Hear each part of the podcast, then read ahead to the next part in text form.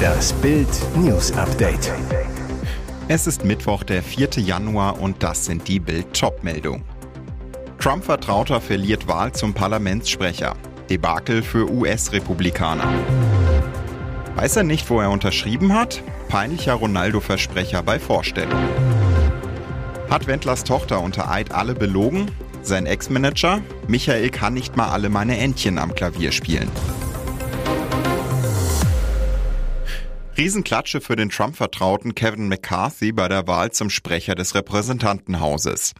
Der Fraktionschef der Republikaner wollte sich am Dienstag bei der ersten Sitzung des neu gewählten Kongresses zum Vorsitzenden der Parlamentskammer wählen lassen. Dann die Sensation. Er verlor den ersten Wahlgang und erreichte keine Mehrheit. Dass es mehr als eine Abstimmung gibt, ist zuletzt vor 100 Jahren passiert. McCarthy bekam 203 Stimmen und verlor dabei sogar gegen den Fraktionsführer der Demokratischen Partei, Hakeem Jeffries. Dieser bekam 212. Für die Wahl in das Amt werden 218 Stimmen benötigt. McCarthy verlor am Dienstag auch den zweiten Wahlgang im Repräsentantenhaus. Der dritte Wahlgang besiegelte das Debakel. Nach ergebnislosem Ausgang der ersten drei Wahlgänge einigten sich die Mitglieder des Repräsentantenhauses auf eine neue Abstimmung am Mittwochnachmittag. Bis ein neuer Vorsitzender gekürt ist, geht im Repräsentantenhaus nichts. Nicht einmal neue Abgeordnete können vereidigt werden. Die Welt trauert um Papst Benedikt XVI. Am Donnerstag findet die Trauerfeier in Rom statt. Anschließend wird sein Leichnam in der Papstgruft beigesetzt. Bild sagt, welche Geheimnisse Benedikt mit ins Grab nimmt. Im Februar 2013 trat Josef Ratzinger als Oberhaupt der katholischen Kirche zurück. Als Grund für diesen historisch völlig ungewöhnlichen Schritt nannte der Papst seine schwache körperliche Verfassung. Über Druck rivalisierender Gruppen im Vatikan wurde öffentlich nie Handfestes bekannt. Einflussnahme auf den Papstrücktritt hätte diesen auch nach Kirchenrecht unwirksam werden lassen. Verschwörer gegen den Papst werden aus der Kirche ausgeschlossen. 2012 beauftragte Papst Benedikt eine Kommission bestehend aus drei Kardinälen zur Aufklärung des Skandals um heimlich kopierte Papstakten. Was sie angeblich unter anderem zutage förderten, Informationen über sexuelle Netzwerke einflussreicher Geistlicher, systematische Vertuschung von Missbrauch und dunkle Geldflüsse.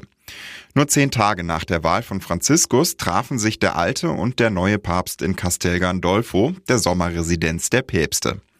Bei dem Treffen übergab Benedikt seinem Nachfolger eine große Kiste.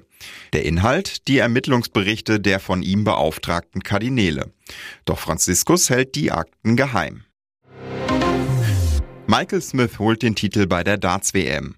Der Engländer besiegt in einem der besten Spieler aller Zeiten den Holländer Michael van Gerven mit 7 zu 4.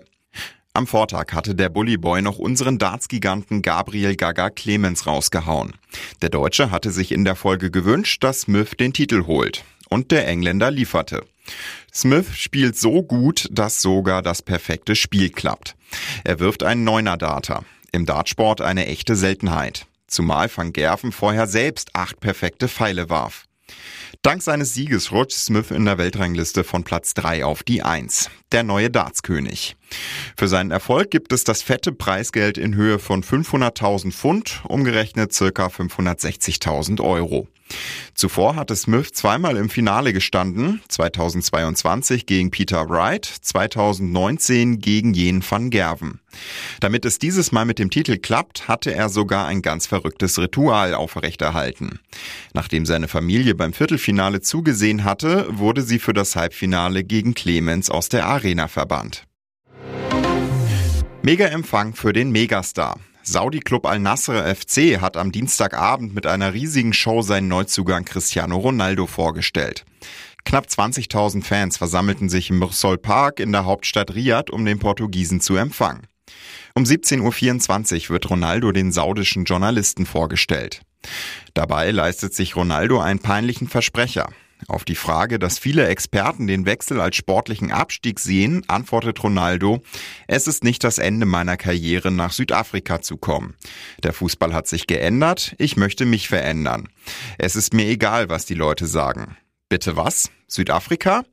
Weiß Ronaldo etwa nicht, wo er unterschrieben hat? Zumindest hat er sich offenbar noch nicht so detailliert mit dem Land seines Arbeitgebers auseinandergesetzt. Auf die Frage, ob er verstehen kann, warum er für den Wechsel kritisiert wird, sagt Ronaldo, dieser Vertrag ist einzigartig, aber ich bin auch ein einzigartiger Spieler. Für mich ist das also normal. Viele große Clubs in Europa wollten mich haben, aber ich habe diesem mein Wort gegeben. Das nächste Spiel von Tabellenführer Al-Nasser steht am Donnerstag um 16 Uhr deutscher Zeit gegen Altay an. Ob Ronaldo da schon spielt, ist allerdings noch unklar.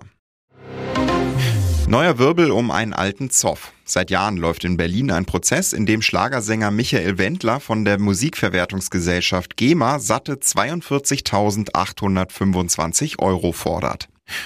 Während seiner Insolvenzzeit hatte Wendlers Ex-Frau Claudia Norberg bei der GEMA angegeben, die Verfasserin von 176 seiner Lieder zu sein. Als später ihre Firma aufgelöst und Claudia insolvent wurde, behauptete der Wendler plötzlich, dass er seine Hits doch selbst geschrieben habe. Die GEMA fror das Konto ein, lässt die Frage jetzt gerichtlich klären. Am 31. Oktober musste dazu Wendlers Tochter Adeline Norberg per Videoschalte aus den USA als Zeugin unter Eid aussagen. Sie gab an, dass ihr Vater der Urheber der Songs sei. Aber stimmt das wirklich? Als der umstrittene Sänger Michael Wendler seine größten Hits wie Sie liebt den DJ und Nina hatte, war Heiko Schulte-Siering dessen Manager. Der rechnet nun schonungslos ab. Schulte-Siering nennt Adelins Aussagen völlig unglaubwürdig. Er behauptet jetzt gegenüber Bild, Adeline hat meiner Ansicht nach für ihren Vater vor Gericht gelogen. Ich weiß mit Sicherheit, dass Michael keine Noten lesen kann, geschweige denn schreiben oder korrigieren. Und jetzt weitere wichtige Meldungen des Tages vom Bild Newsdesk. Die Bilder der Silvesternacht versetzen Deutschland in Fassungslosigkeit. Die Gesetzlosen liefern sich Schlachten auf deutschen Straßen, vor allem im Bezirk Neukölln in Berlin. Jetzt meldet sich die Integrationsbeauftragte Neuköllns Güner Balci mit Klartext zu Wort. Im Interview mit dem Spiegel fordert Balci ein härteres Durchgreifen des Rechtsstaates, sagt, auch die Mehrheit der Migranten im Kiez ist wütend auf die Kriminellen. Güner Balci, gehen Sie bei uns die zentrale Straße, die Sonnenallee entlang und jeder zweite Ladenbesitzer wird Ihnen sagen, die muss man alle ins Gefängnis stecken. Denn die Mehrheit der Menschen in Neukölln wünsche sich einen stärkeren Staat, der Konsequenzen ziehe, so Balci. Die arabischen und türkischen Vereine sagten ihr, es helfe nichts, wenn ein jugendlicher Straftäter dreimal den Schulhof fegen müsse. Die verlangen nach Strafen mit Strahlkraft, denn sie leiden im Alltag ja am meisten unter diesen Leuten. Balci über die Täter, es sind die hoffnungslos Abgehängten, platt gesagt, absolute Loser. Es handele sich um Jugendliche und zum Teil Kinder, die das Jahr über ähnliches Verhalten zeigen, Ärger machen, dem ganzen Kiez das Leben schwer machen. Silvester hätten sie dann eine große Bühne und würden für die Öffentlichkeit sichtbar, so Balci. Das Fazit der Integrationsbeauftragten Neuköllns, wir müssen jetzt keine Integrationsdebatte führen, sondern eine Debatte über die Abgehängten. Die Simpsons verlieren ihr musikalisches Urgestein. Chris Ledesma kümmerte sich 33 Jahre lang um den Klang der legendären Zeichentrickserie hat seit der Erstausstrahlung im Jahr 1989 bis zu seinem Rückzug im Mai 2022 für jede Folge die Musik arrangiert, redigiert und abgemischt. Jetzt ist er mit 64 Jahren gestorben. Die Simpsons-Familie verabschiedete sich in der aktuellen Folge Mein Leben als Vlog in liebendem Andenken von ihrem langjährigen Kollegen. Ledesma sitzt am Ende der Episode mit einem Dirigentenstab in der Hand auf dem berühmten Sofa neben Homer, Marge, Lisa, Maggie und Bart. Simpsons Drehbuchautor Al Jean postete auf Twitter ein Bild von der Szene, ein wundervoller, hart arbeitender und sehr talentierter Mann, der von allen vermisst werden wird, die ihn kannten, schrieb Gene dazu. Chris Ledesma selbst war bis zuletzt glücklich, mehr als drei Jahrzehnte am Klang der Simpsons gefeilt zu haben.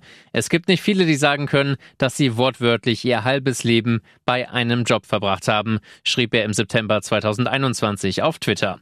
Chris Ledesma lebte in Kalifornien. Er hinterlässt eine Frau, zwei Töchter und Enkelkinder. Langsam wird's bitter für Twitter. Seitdem Elon Musk den Kurznachrichtendienst übernommen hat, kommt das US-Unternehmen aus den Gaga-Schlagzeilen gar nicht mehr raus. Neueste Meldung, Mitarbeiter müssen jetzt angeblich ihr eigenes Klopapier mitbringen. Die New York Times hat kürzlich einen längeren Bericht zu den Arbeitsbedingungen bei dem Tech-Giganten veröffentlicht. Die Zustände offenbar erschreckend. Das renommierte Blatt bezieht sich auf mehrere namentlich nicht genannte Mitarbeiter. Nach deren Angaben soll Musk in der Unternehmenszentrale in San Francisco vier Etagen dicht gemacht haben. Die Angestellten sagen, sie seien auf zwei Stockwerken zusammengepfercht. Es stinke nach Essen und Schweiß. Musk habe auch das Reinigungspersonal rausgeworfen. In der Folge seien die Badezimmer verschmutzt. Da Elon Musk auch die für mehr Geld streikenden Hausmeister vor die Tür gesetzt haben soll, müssten Mitarbeiter ihr eigenes Klopapier mit zur Arbeit bringen. Der New York Times zufolge ist das Unternehmen mit Mieten für Büroräume und Zahlungen an externe Berater im Rückstand, und zwar auf Anweisung des exzentrischen Milliardärs. Sein Plan hinter der Geldtröpfeltaktik so könne der Kurznachrichtendienst die offenen Rechnungen auf kleinere Beträge runterhandeln.